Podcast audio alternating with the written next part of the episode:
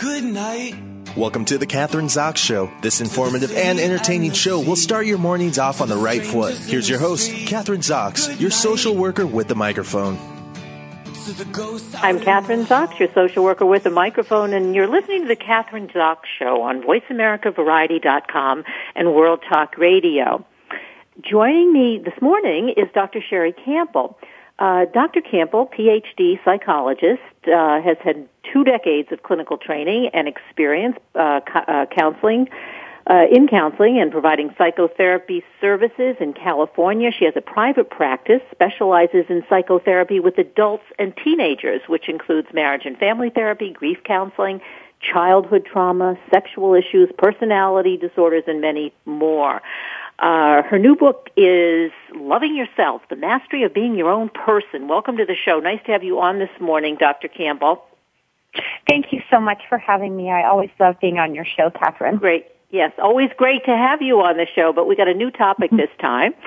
And um, loving yourself, the mastery of being your own person. Now, one of the things you say or you have said, and of course I think most of us can identify with this, that we all have moments where we don't love how we responded to a situation or how we acted, and we're always kind of like kicking ourselves, why did I say that? Why did I do that? Well, obviously this is an example of not loving yourself, not feeling confident, and not being the mastery of your own person. So, uh, your book, which is what we're going to talk about, tells us how we can do that, how we're not always, and, and some of us are more engaged in those kinds of situations than others, obviously.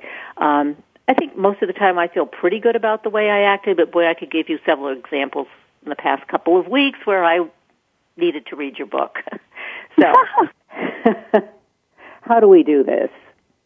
Well, I think uh, we have to be incredibly mindful. I mean, life is going to bring us challenges, and um, so many of us get stuck in this this uh, happiness pursuit that we don't accept that life is still going to bring us challenges, and so we are not learning to live effectively in the challenge, and so we lose our composure or we handle our business, our, our emotions like a you know a young child.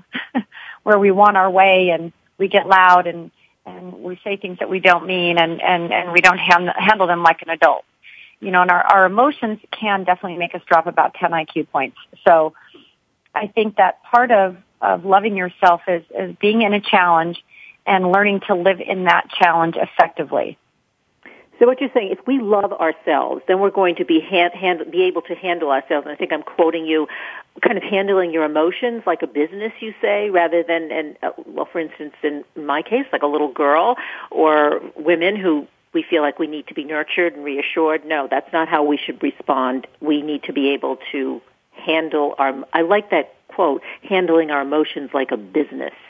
Um, yeah, do, because if we want to be taken seriously, how seriously are we going to be taken if we're needy and desperate and begging for reassurance? I mean, that's a childlike way to handle your emotions.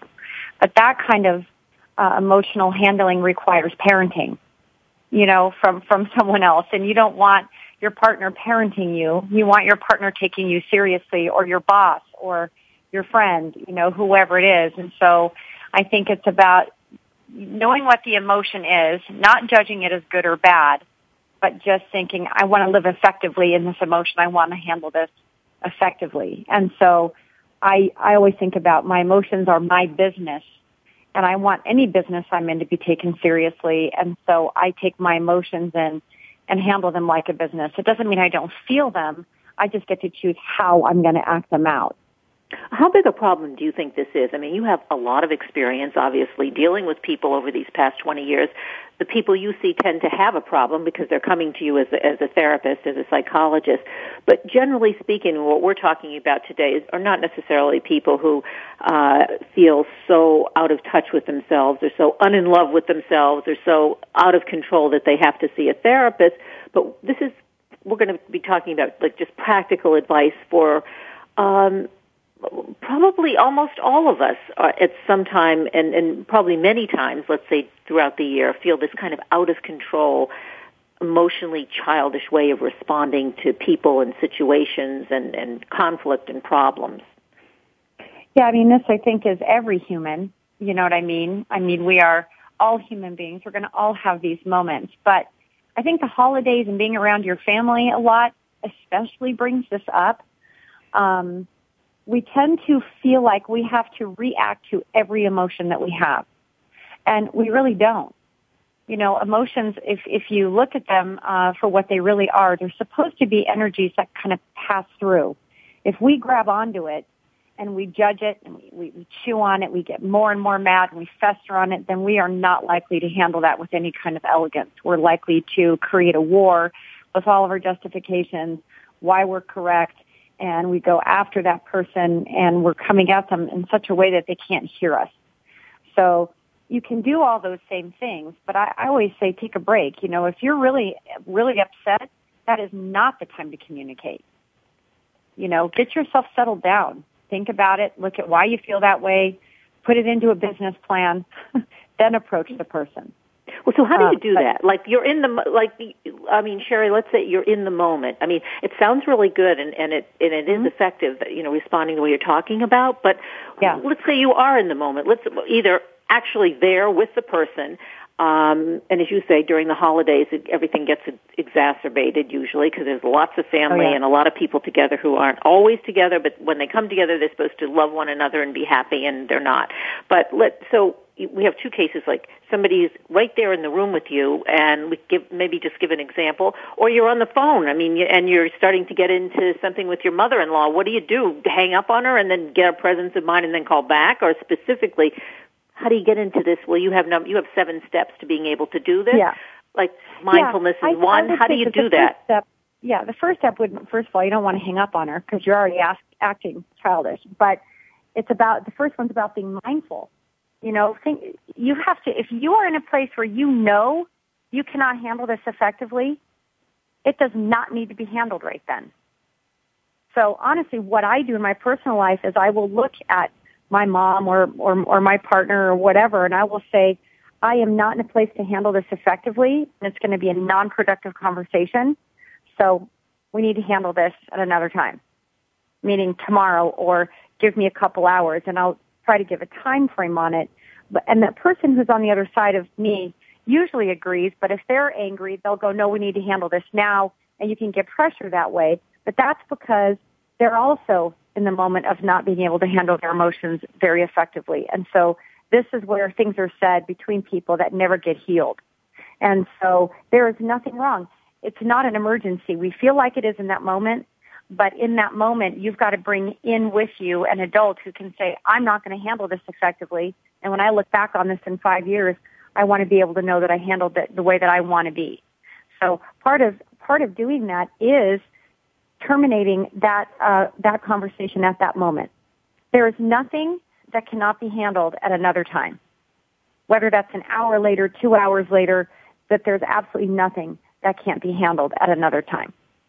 And when we're mad, we don't we don't uh, believe that. But that's part of the change that that the person has to make is to understand that not everything has to be handled right now. No matter how bad you think you want resolution, you're not going to get it being angry and needy and desperate. And don't you think that some people have a knack or have a way of trying to get you engaged and to make you feel that it has to be handled immediately. Um, I know that happens very often. I mean, with as a social worker working with people who are getting divorced, uh, you know, oh, yeah. there's there. whoa, we have to handle this right now. You know, it has to do with the kids, or it has to do with money, or whatever, and and yeah. you know, really can get the other person feeling that whoa, it has to be done immediately, and that's when you get into the kind of behavior you're talking about. So just disengage, yeah. just disengage. That's such good advice. Mindfulness. Think about it. This is not what I can do right now in an adult way, and just postpone it postpone it. Because the thing is is I work with divorcing couples quite a bit and I've never seen I think prison inmates are nicer to each other you know than, than divorcing couples with kids. I mean it's unbelievable what you see. Um I have to teach this because otherwise uh people lose self-love. They look back on that and they have self-hatred because they handled it so poorly you know, the only person we can control is ourselves. So if you know in a moment that you're really angry, it's learning to be in touch with your feelings and looking at, you want to handle this effectively. That's what matters more to you. It matters more to you to handle it effectively than being right. So in a lot of ways, being mindful about your emotion means you've got to take your ego out of needing to win, you know, and you've got to take that break, whatever it is. And it honestly, it personally works for me phenomenal because um, I'm sort of from a family that there's a lot of bait and there's a lot of manipulation and there's a lot of that. And I have found so much power in being able to say to one of those family members that is somewhat manipulative to say, I'm, I'm not going to engage in this conversation right now. I need to get my thoughts together and when I get them together, then I'll get back with you. But right now, I'm not going to handle this conversation. The other wonderful thing that happens out of that is once you get away from it and you're not tied into the fight or flight, I need to defend myself uh, type of situation, sometimes you don't even need to reapproach the conversation because it was just uh, not worthy of discussion, and it will pass. But we don't want to give ourselves time. You know, patience is the ability to wait without acting out in a negative way. Yeah. That is, and I imagine it also applies. Uh, I mean, it does apply with your children as well. I mean, a frustrated parent with three kids screaming at them, and then you start screaming back, and that's not helpful. You got to step away. I mean, it, it, it really works almost in any kind of an encounter with another human being, doesn't it? It works everywhere. I mean, I I had a patient in this week saying, you know, my son he doesn't take care of his things and then he can't find anything and then instead of looking for it, he just starts screaming, ah, you know, I can't find this. And so this makes my patient angry, right? Because emotions are contagious, very contagious. So he gets infected by the son screaming and not looking for the thing and he goes in there and yells at his son. I'm like, okay, but you're going in and dropping down to the level of a 10 year old, but wanting him to behave differently. You know, so I gave him a strategy of to go in, move slowly, talk slowly, and use brevity. That kid will shape up right now. That doesn't always work with an adult, but that will work with a kid. Well, with adults, so, you've mentioned there's another thing because in, in your book you talk about seven steps to the development of your inner elegance. So I guess that's what, if we had to define what we're talking about, is it inner elegance, just uh, behaving or responding elegantly. Yes. Uh, it's, it's, mindfulness it's, being one way. Then you talk mindful. about, yeah, mindful. How about grace? I mean, um, I don't think of myself as graceful. uh, I don't think of myself as chaotic, but um, what is? I mean, grace. I think of Grace Kelly. I mean, but grace is what? I mean, how can all do all of us have the ability to respond with grace and also what Dr. Campbell, what do you, how do you see it in the context of the kind of behavior we're talking about, like losing so your temper? I would say that losing... graceful would be like looking at something, moving slowly through it. There's not an emergency. Um, it's about having a quiet confidence. You know, you speak with uh, brevity, uh, dignity, and being in control of yourself. So you're deliberate um, without being pushy. You know, I think that it's just about staying anchored in yourself. It's hard. This is not easy stuff. It's easy to write. It's harder to live because you have to focus on it. Again, emotions are contagious. So if someone's coming at you with a whole bunch of immaturity, you're likely to go right down to that level without you even realizing it. So being mindful, which is, you know, the first way, is first gathering yourself and looking at this like, okay, I want to handle this effectively. So then go right into gracefulness. Just move slowly, talk slowly, and listen a lot. You know, some people um, have this. Do you think that some people, in, in your practice, or just you know personally, your your family and friends, some people just sort of have a, a, a I don't want to say born with it because they have to nurture it, I think, at the same time, have the ability to do that. And other people, whatever their chemical makeup is, it's really mm-hmm. difficult for them to do that. Really difficult um, more difficult yes, than it is. Yeah, it is temperament based, um, and yet everyone can do it. It's just harder for some people than others. But how bad do you want to feel good about yourself? You know, I mean, whether it's harder for you or not, it shouldn't be your challenge. It should be your path to happiness is being in a challenge and living effectively.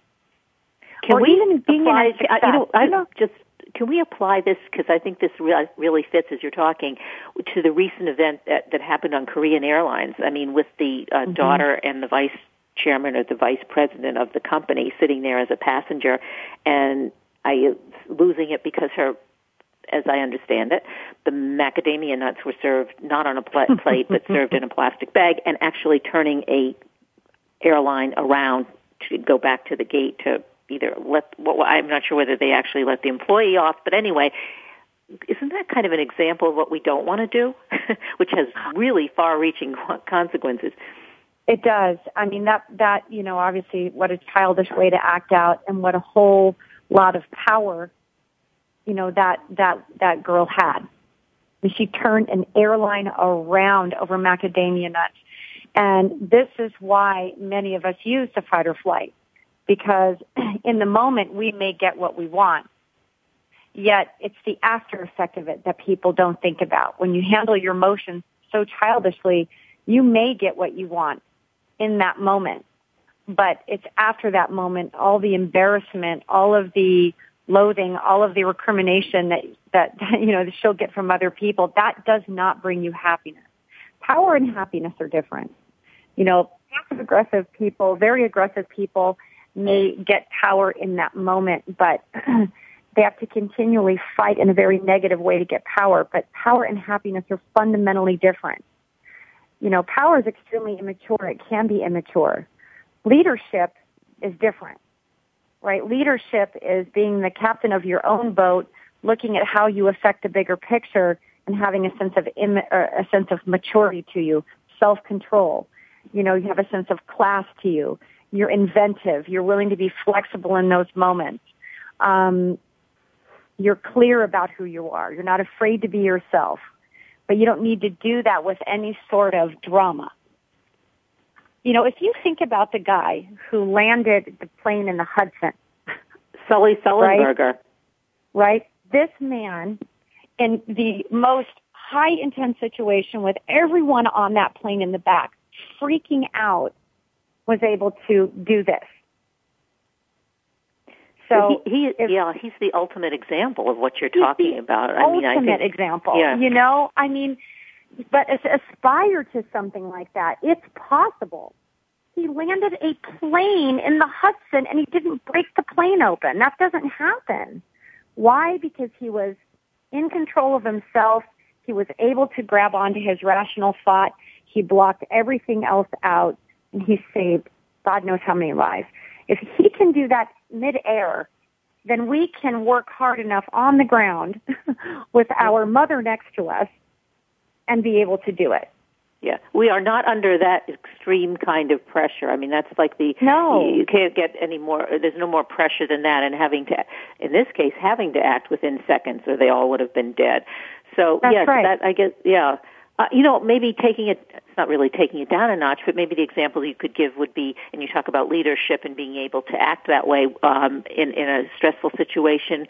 Leadership, a good coach is that way. Good coaches who have oh, gosh, winning yes, teams. Yes. Yeah, I mean, if you think of, I write for Entrepreneur uh, magazine, and I always am. Uh, my favorite topic is leadership because great leaders are composed and they also they'll they'll have a sense of drama to them, right, to inspire group morale, or uh, they'll they'll quickly and efficiently get rid of someone who's an emotion who's emotionally out of control because they create dis-ease. You know, they create disease through a team. And so leaders are very mindful of their own emotions so that they can work with someone else's emotions. If emotions are contagious and you're in a conflict with someone right in front of you, why can't you then grab control of your own emotions? Because the moment one person is in control, that also settles the conversation down. It's when we get infected by the out of control person that we both get out of control. But we still, as a person who wants to live effectively, someone in front of you can be as out of control as they want to be and throw any dig at you. It's still your choice to respond. Is it yeah. hard? Absolutely It's one so has a hard. choice. Uh, yes, and I think that has to be that little bubble. I have a choice. It's not Mm-hmm. like I have to do this. I have to respond, and I have to respond immediately. I think, without getting too political, but this is how I feel about it. I think that um, that President Obama is able to do that, and that he gets actually Oh, criticized yes. for it because he like he doesn't jump on the bandwagon. He Mhm. is reserved. He's what everyone might want to say. I think he's a brilliant man, and he does uh, in in when everything is said and done. Um, he has kept our country safe. He does reacts, responds, but he doesn't respond well. For I mean, I think the Ebola crisis was was a good example. Didn't respond Oh, to the press driving everybody crazy because we had four cases of Ebola in the United States that we had to quarantine the whole country. I mean, that's kind of an ex- to me that's kind of an example, and I think he behaves that way, but people see it Mhm. as as as negative. You know what, Kathryn? I agree with you 100%. When I watched him debate with McCain and McCain's rolling his eyes and acting so childish, Obama didn't ever engage. He never ever took the bait. You know, and he took the country on it at a pretty hard time. I don't know any president that would have done a whole lot better, you know, and he still stays composed. Yeah. And I think that most people, most people are not on the road less traveled. And so they can't identify with his grace and his maturity. But he will go down in history as one very intelligent man, um, so well spoken, and, and he does lead. But his ability to stay calm um, does have an impact on the public. And I think that he's, you know, he's so uh, talked poorly about, but I think on a personality level, this man has it totally together. He is calm whether he's in an interview on TV, he's calm and firm when he's giving a speech, and he's clear. He's Clarity. 100% clear. He's just not a drama maker. Yeah, I agree. And and uh, and and I think history will kind of prove that out. But I I Agreed. totally I think yeah because as you when you're talking he, he is oh, you know besides Sully Sullenberger he's another um, Mhm. example I think that we can aspire to. Um, I agree. yeah. I One agree. You know, I think that there's value always in, in coaching, even like you've talked about motivating a team, having excitement, and doing all of those things. But I think the great thing about leaders is they look for people who cannot handle their emotions effectively and they get rid of them. Because they know it creates dis-ease. One family member, it takes one toxic family member to poison an entire holiday. Just one. It took one person on that plane to turn it all the way around and have to go back. That's how powerful negative emotion is. But it doesn't derive happiness for people. And so what we want always as a human being is to love ourselves, to be happy, in other words. We want to feel fulfillment. If you cannot handle yourself effectively, you are not going to feel fulfillment, and that isn't someone else's fault. it's much easier to uh, tear things down than to build things up. You can knock down a building in, Mhm. a, in an right a, a tall Yes. skyscraper. It takes months and sometimes years to build it. So um, Mhm. Yeah, um, which is another example of that. So And you know, learning to be this way takes such practice. And so when I'm in it, I'm practicing it always. And I always, always mantra to myself to keep myself calm if I'm, let's say I'm with a patient who's acting out irately toward me. I will literally just breathe. I'll focus on my posture and I listen. No matter how bad I want to go back after that person, I just think live effectively. I want to look back on this and be know that I was effective. And I have that self-talk now going through my head as I have an irate person in front of me. Do you think it's more difficult to do it with family members? I find for myself Oh God, yes. eh, when you talk about the one toxic family member, which is so true, and you can have 20 others in a room, Yes. it's, it's that one who dominates and controls and creates the right. anger and the chaos and the whole thing. I have more difficulty in those situations than I do, say, in a work situation. Me um, too. Or, yeah. Yeah, because they trigger your deepest stuff. You know, they they know your buttons a lot better than, you know, a client or a friend or whatever is going to know. you know, family knows just where to hit you and um, can get you off balance so quickly. And and um, also, you know, living effectively. Also, you know, on the flip side is this isn't about being perfect. You know, let's say you have a moment and you lose it. You know, you lose it at the holiday. You have a moment. There's still ownership of your behavior that you can take, and you can um, do that with or to the, the people that you had the poor interaction with and you can say, I wish I would have handled myself more effectively. You can still come back and repair and then you can analyze that situation and think, how could I have done that better? Also, what if there's a family member you can't do any better around because they've just got you jujitsu on every trigger you have? You have the right to not be around that family member. You have to love yourself enough to know that this is one person that I cannot be effective around and I will lose my self-control every time I'm there. You do have that right. Well, what do you do when it's your mother's 80th birthday and everybody's going to be there for a somewhat intimate birthday party, not a big party where when they're bigger parties are always easy because you don't have to be with that person or the person who's the toxic one. What do you do? How do you handle yourself? You don't Lots not go to the you can go out with mom on your own. Let her know that out of love and care for her, you don't want to make any kind of a scene at the party. Obviously, she's going to know who your problems are with. You can do that. You can also tell mom, I'm going to come, but the minute if I feel anything is going to go wrong, then I'm going to gracefully leave, you know, or I'm going to come and I'm going to choose not to interact with so and so you know, I mean, there's so many options. We think there's no options, but there are so many options. All it is about is about communicating. And, you know? and maybe in this case, the example I just gave you, uh, you can you have the opportunity to think about it before you go. Have a few options for mm-hmm. yourself. I mean, because it's not something that's necessarily going to be a surprise. You're prepared. So this this if this happens, like you said, I can leave the party. Yeah. I can, yeah. you know, I have other choices, but to, to just stay there and take it, or to actually leave. There might be, there are other choices. You know, we only, it's always great talking to you, and we could keep, but we only have two minutes left. Oh. so, so I don't want to end too abruptly, and I just want to be because I want everyone to. Ha- we we you know we've covered some of what's in the book, but there's lots of really good uh, advice and uh, pointers for loving yourself and being the master of your own person. Yeah, the mastery of being your own person. So, um, Sherrie, Dr. Campbell, where do we go? What website do we want to direct people to? Uh, Sherrie Campbell, S-H-E-R-R-I-E, uh, C-A-M-P-B-E-L-L dot com. And I have a wonderful, like 60,000 person Facebook following. I blog every day about this stuff, every day. I'm blogging about this stuff. You're going to get advice every day on how to handle it and the book is about family. Um, so if you're triggered by family, this is the book to get. Uh, this is definitely the book to get, and this is a good book to get uh, during this particular season as well, when families are getting together and you're going to be confronted with these issues all the time. Uh, great, we'll have you on the show again. Thanks so much for uh, for talking with us this morning. It was great. Dr. Sherrie Campbell, "Loving Yourself: The Mastery of Being Your Own Person" is her new book.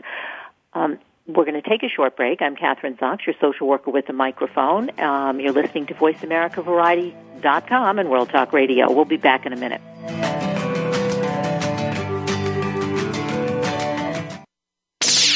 The Internet's number one talk station. Number one talk station. VoiceAmerica.com. Family caregivers face some tough challenges every day in caring for a partner, parent, child, sibling, friend, neighbor, or even coworker. You are there to provide the care that these people need after everyone else has gone home. Family Caregivers Unite with Dr. Gordon Atherley will provide you with a social networking experience. You'll hear from experts and others who are experiencing the same things, and together you will promote a common cause. Tune in to Family Caregivers Unite live every Tuesday at 1 p.m. Eastern, 10 a.m. Pacific on Voice America Variety. Ah, a nice glass of wine is very refreshing after the end of a long day. But have you ever considered the story behind the wine? Tune in to Bacchus and Beery Wine Radio with your hosts, Roger and Donna Beery. You'll meet some of the people behind the world's wineries, travel the wine country, and learn more about that glass that you're enjoying. Roger and Donna will also give would be vintners a behind the scenes look at starting a winery. Bacchus and Beery Wine Radio airs live every Friday at 1 p.m. Pacific, 4 p.m. Eastern Time on Voice America Variety. Museums are great places to work and wonderful places to visit. But are they essential? How can we improve our museum practice so that museums remain vital and essential players in society? Listen for Museum Life with host Carol Bossert, where each week we'll discuss timely and topical issues of concern to the museum community. Museum Life can be heard live every Friday morning at 10 a.m. Eastern Time, 7 a.m. Pacific Time on the Voice America Variety Channel. The Internet's number one talk station. Number one talk station. VoiceAmerica.com.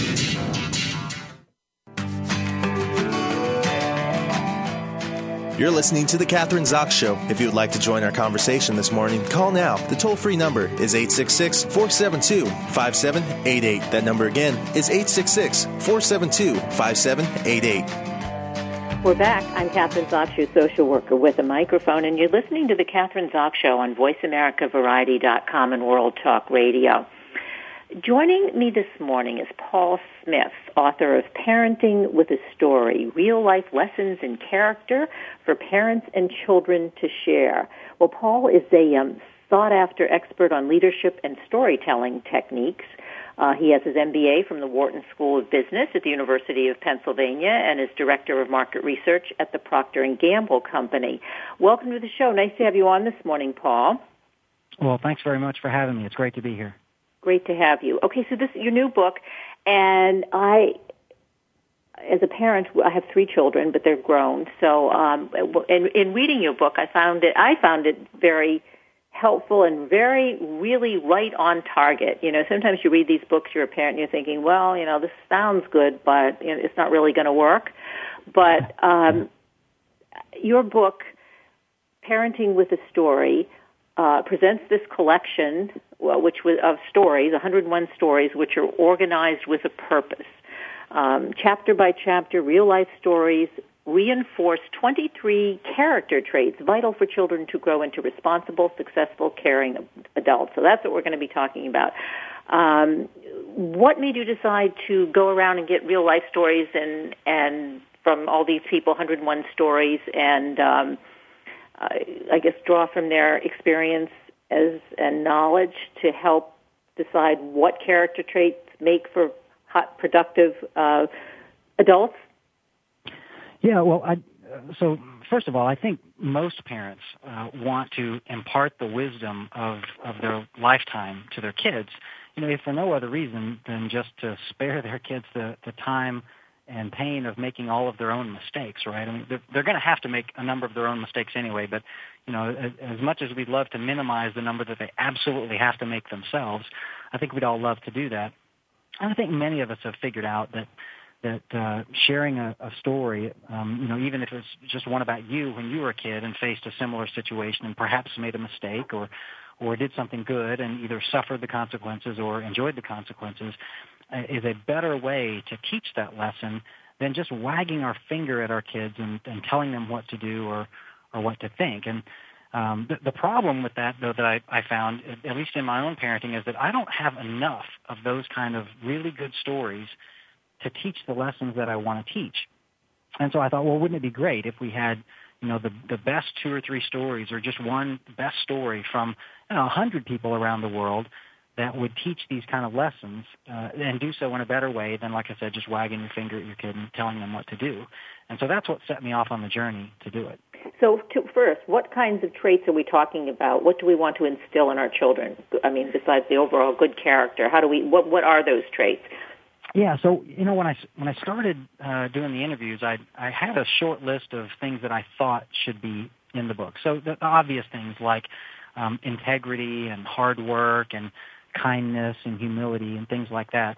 Uh, but I have to admit, I, the list I ended up with was not at all the list that I started with, um, and and I, I so I backed into what these were based on the lessons in the stories that I heard from these people's lives. So after interviewing a hundred people and um, and getting six, seven, or eight stories from each of them, I of course had a, a, a list of six, seven, or eight hundred stories and how did you find the people? How did you pick the? How did you decide who you were going to get? I know they come from different professions, different backgrounds, and you said around the world. But what made you decide on each particular interview? How did you determine who you were going to interview? Yeah, well, you know, I, I started just with the people that I know and the people around me, family and friends and people that I knew from different walks of life and grew up in different countries because I, I wanted to get a diversity of backgrounds. And then the last question I typically asked in each interview was, now that you know the kind of things I'm looking for, is there somebody you would suggest that I talk to?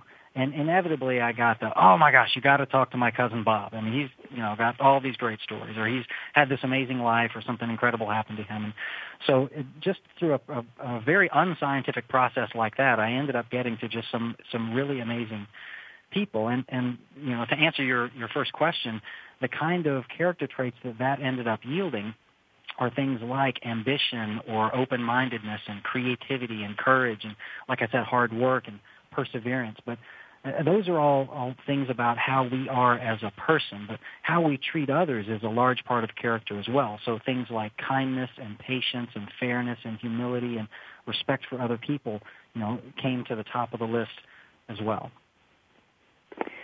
So this, it really kind of evolved organically, I guess. You have, you know, you started out thinking one thing in terms of the characteristics and uh, who you were going to choose as uh, interviewees, um, but that changed along the way. Yeah, and I, I'm I'm finding now here with this with being my second book that that's not at all unusual. Uh, often you end up writing something a, a bit different than what you started out to, and, and I think that makes it a much better book and a much better process because uh, you know otherwise I would have to pretend that I know everything uh, before embarking on the project, and and that's just not the case. You you you learn quite a bit as the author going through the research. All right, so let's talk about some of the stories and how they apply. Um, yeah, so I'll, I'll, I'll, give you an example. Um, so, uh, in fact, one that's very personal to me and, and that I've shared with my kids quite a bit. Uh, when I was uh, 16 or 17 years old, my father got me a job working at the same company where he worked and of course, you know, at, at the age of 16 or 17, my job was filing papers and sweeping the floor and uh, pretty much the lowest uh, lowest level work in, in the company.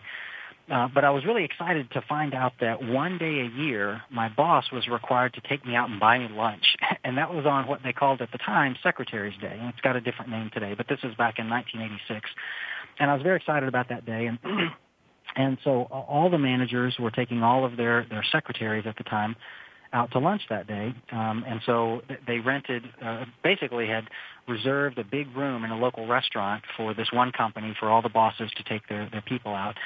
And I ended up sitting at the same table with my father who was there with his administrator.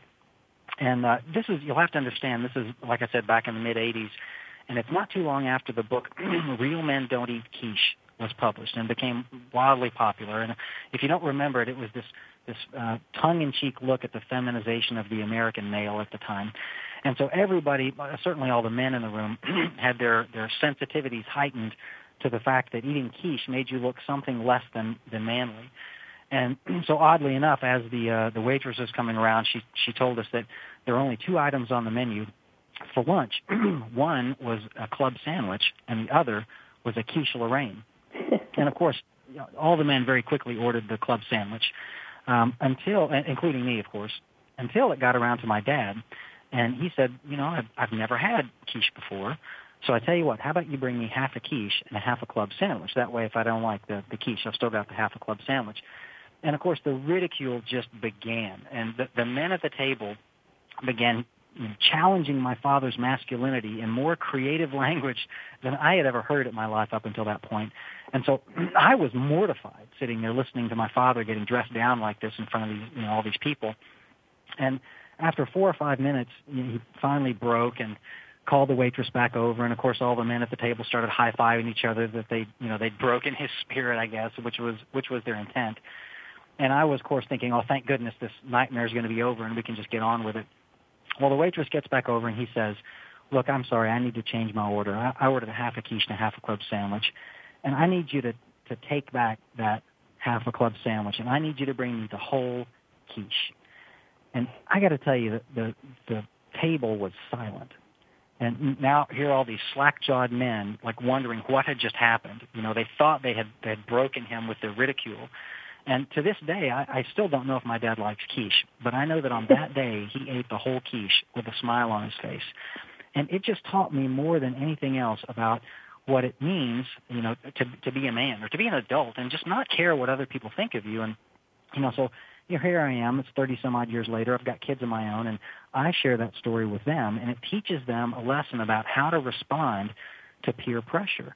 And you know, so for example, my oldest boy is 14, and if he if he's getting teased at school about not you know wearing his pants down below his waist, as is you know unfortunately the fashion these days, you know he he now knows how to respond. You know he can uh, he can he can ask me what to do and I can try and give him advice and it's like, you know, boy, you should stand up to peer pressure, but that doesn't let him know should I should I walk away? Should I argue with him? Should I start a fight? I mean, it just doesn't help that much to give platitudes. But telling him that story, he knows, oh, I'll do what Grandpa did, and I'll do the opposite of what they're teasing me, you know, for doing. So, well, I'll I mean, this seems to be higher. something uh, obviously that could be is effective with bullying because you know you're taking it a few steps further. You know, teasing into bullying, it's the same kind of thing. But is that the only story? I mean, uh, like this is a good example. You know, your kid is wearing something different than the what the other boys are wearing. So, I mean, do you continue to okay grandpa has that example there's the example of grandpa and the quiche are there other examples that you continually give him or advice because this is probably something that's fairly ongoing. Um, and then there are other situations besides wearing your pants below your waist. So what do you do? Just keep. How do you handle it? Well, now now that I've told him that story, the only advice I have to give him is, you know, have you tried eating the quiche? And you know, no matter what the the thing he's being teased over, that simply reminds him of the story, and he'll be reminded to to try doing the thing more until the, his tormentor just gets frustrated and walks away. Uh, now, of course, if it doesn't work, then he's got to try something else. But you know, it, it's it's a different way to provide advice than just telling him, you know, stand up to peer pressure or stand up to a bully. Or I mean, that's just not very helpful. And even if it was, uh, even if you were specific about what you should do with giving that advice, oftentimes kids don't want to follow your advice simply because you're telling them what to do. The story lets them kind of make their own decision about what to do.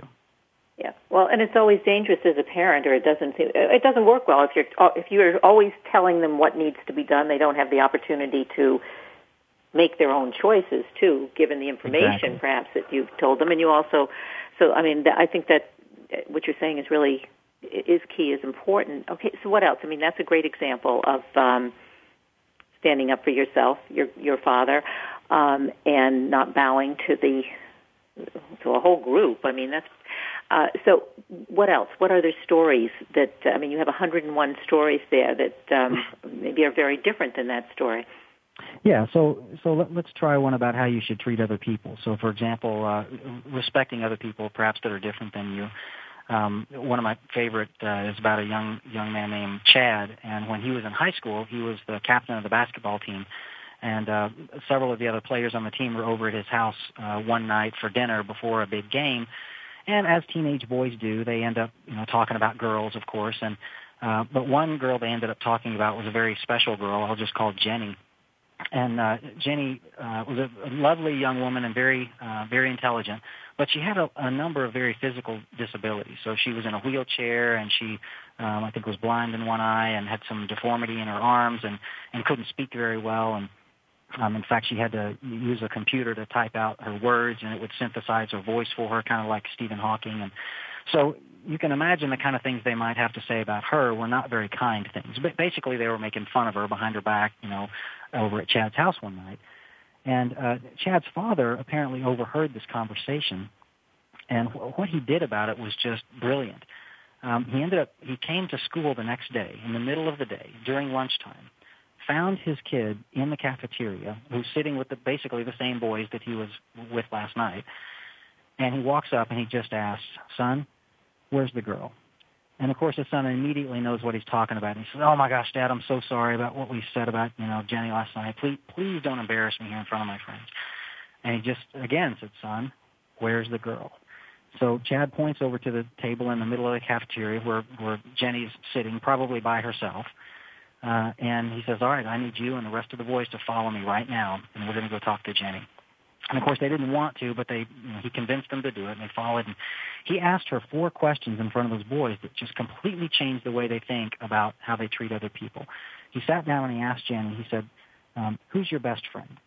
And her answer was, "My mom, Stacy," which of course probably spoke more about her lack of social network at school than it did about her relationship with her mom. But that, that of course, was not lost on these boys. Then he asked, "What does your dad do for a living?" Her answer was, "I don't know who my father is." A pretty sobering answer. The third question was, "How long have you been in a wheelchair?" Her answer was, "My whole life." You know, again, to these boys who spend their days running up and down on a basketball court, here's a girl that'll never do that. But then the last question really kind of did it for him. He, he said, what is it that you dream of and love to do the most? And her answer was, I love listening to the girls cheer at the boys' basketball game, their basketball games. You know, so if there was any shame left in these boys, you know, that hadn't come out at that point, it did at that point. And of course, the way they thought about Jenny and treated her, as well as most of the other kids at school that probably talked about her the same way, radically changed. Because that, you know, half the cafeteria was listening by that point, and and that's what they were talking about at school for the next few weeks. And in fact, she ended up getting uh, to be the an honorary captain of the cheerleading squad for a few weeks after that. So. You know that kind of a story, you, you, you can just feel the the shame and the angst that the characters in that would have felt, you know, if you had been in that and it's just hard to hear a story like that and continue to talk about people in a, in a poor way. Yeah. I think it's impossible because uh, now you experience. I mean, now you you have a relationship with Jenny. The impact of how I mean that the, obviously the questions that he asked her um, were pretty insightful, and her responses were so open, I guess, and, and honest. Um, that's quite a story. It's a it's a tearjerker. Yeah. Um, I mean, I think that's a really good example of, of, of, of learning by example, I guess is what you're talking about, learning by these stories. But um, what other stories do you, I mean, let's take a couple of the other ones because we have uh, a few minutes left. So ones that would represent maybe a, a different kind of a situation. Yeah, so uh, I'll, I'll share another personal one with you, and this is about okay. courage uh, courage to pursue your dream. In fact, it's the thing that got me to where I am today. Because uh, you, you'd mentioned that I worked at Procter Gamble, and I did for 20 years, but I don't anymore. And this story is how I, I ended up doing what I do now for a living, which is which is write books and speak to audiences. And and it really just happened a, a year or so ago. And you, you mentioned, I, I think that uh, you know if you have kids, um, teaching them through stories. Uh, you know, you think that that might stop when they move out of the house, but it doesn't, uh, because this involves a story my father told me just a year ago um, I'd written him a letter to ask him for advice because here I was, 20 years at this company, too young for retirement, um, but really had a passion to, to write books and speak to audiences for a living. And um, but I was you know, struggling with that decision to leave a, a you know a great paying job with good benefits to go do something very risky. And I got I got kids to put through college myself. And instead of just giving me advice, my father wrote me back a letter, and he just told me a story about himself when he was five years old that I had never heard before. And his letter said, um, you know, son, when I was five years old, I knew exactly what I wanted to do with my life. I wanted to be a singer, you know, like Frank Sinatra or Tony Bennett. You know, that was his genre. He's 80, 82 years old now. And he said, uh, in fact, the first day of first grade, the teacher asked if anybody had any special talent. And I raised my hand and I said, I'm a singer. And of course, she invited him to stand up and sing a song in front of the entire, you know, uh, class at that moment. And he said, despite the fact that I have never, I had never sung in front of an audience other than my mom at the time, I stood up and I belted out my favorite song. He even remembered exactly what the song was. And he said, I nailed it. You know, I got all the words, all the melody right. They're a cappella in front of everybody. And he said, and the students and the teacher stood up and they applauded me. And that's when I knew for sure this is what I was destined to do with my life. And he went on to say, unfortunately, it wasn't just the first time in my life I sang in front of an audience. It turned out to be the last time, too. He said, son, that was 75 years ago, and there's not a day that goes by that I don't regret it. He said, you know, life just got in the way, you know, and I, I quite frankly just never had the courage to pursue that dream. And he said, someday you're going to be 80 years old like me. You're going to wake up, and it's going to be too late to pursue your dream. And he, he closed the letter by, by saying the, the words that literally took my breath away. He said, I'd love to see you achieve your dream, but that doesn't mean in your lifetime, son. That means in mine. And I got to tell you, there is not much more that can motivate a 46 year old man than to have his 80 some odd year old father tell him to do something, you know, in his lifetime. And so quite literally that week I walked into my boss's office and I resigned from my 20 year career to pursue this dream. And, and, and that's what I needed. I lacked the courage to do it. I'd already figured out financially and, and, and even emotionally and logically that this is what I wanted to do, but I was just afraid to do it. And that story just gave me the courage to pursue that dream. And, and it, what it really made me realize is that all of us probably have some kind of dream that we want to pursue, that we're afraid to pursue but there's probably somebody else in our life that wants us to achieve it just as much as we do. And so if you won't follow your dream for your sake, you know, do it for that somebody else in your life. You know, that reminds me of, I think it was one of, that's a great story, obviously. I, I love to hear the personal stories, but I think there was something uh, uh, that, I, an example or a story in your book, and maybe it was in the beginning of which struck home with me because this is something that my father always imparted with me and giving me telling stories or giving examples. But the girl who grew up in a small town, and uh, her father was a professor at a small liberal arts college, mm-hmm. um, and I, I can't remember the name of the college. And she was like a really smart kid, and she took her SATs, and I guess she was a you know a, a national merit scholar finalist, and she had all these opportunities, but she decided she, you know, there wasn't enough money in the family for her to go to an Ivy League school, so she better not apply and just go to the school that her father taught at, which was a perfectly good small liberal arts school. And so she went to that school, got her degree, didn't apply to an Ivy League school, um, and then many years later, um, she realized, I guess, as, as part of her regrets was that she never gave herself the opportunity or the choice. Like, why not apply to an Ivy League school, see if she gets a scholarship, and if she does, then she could have gone. And she always regretted the fact that she never even tried. And uh, that was a story that my father always said to me, well, you're not sure that you want to go to the Ivy League school or take that job or, or do something that I would think that, that, or thought that was out of my reach. He said, why don't you apply? Why don't you try? If you get in, it's your choice. You don't have to go, but let it be your choice, not their choice. And and that applies in so many different situations. And it's, it's a story that I always tell my kids. You know what? You can always make it your choice. See if you can do it, and if you and if if if you do and you have the opportunity, great. If you don't, you go on to next. Yeah, that was uh, that was Kelly Olson, and it was Hendrix College uh, in Conway, Arkansas, that she attended. Yeah. and you you told it well, and I think that's exactly the lesson that people should should learn from it. Is we end up, I think, and this is what I learned in a lot of these interviews. People end up regretting more of the things that they didn't do and wish they had than things they did do and wish they hadn't, and that's something she wishes wishes that she had done. Yeah.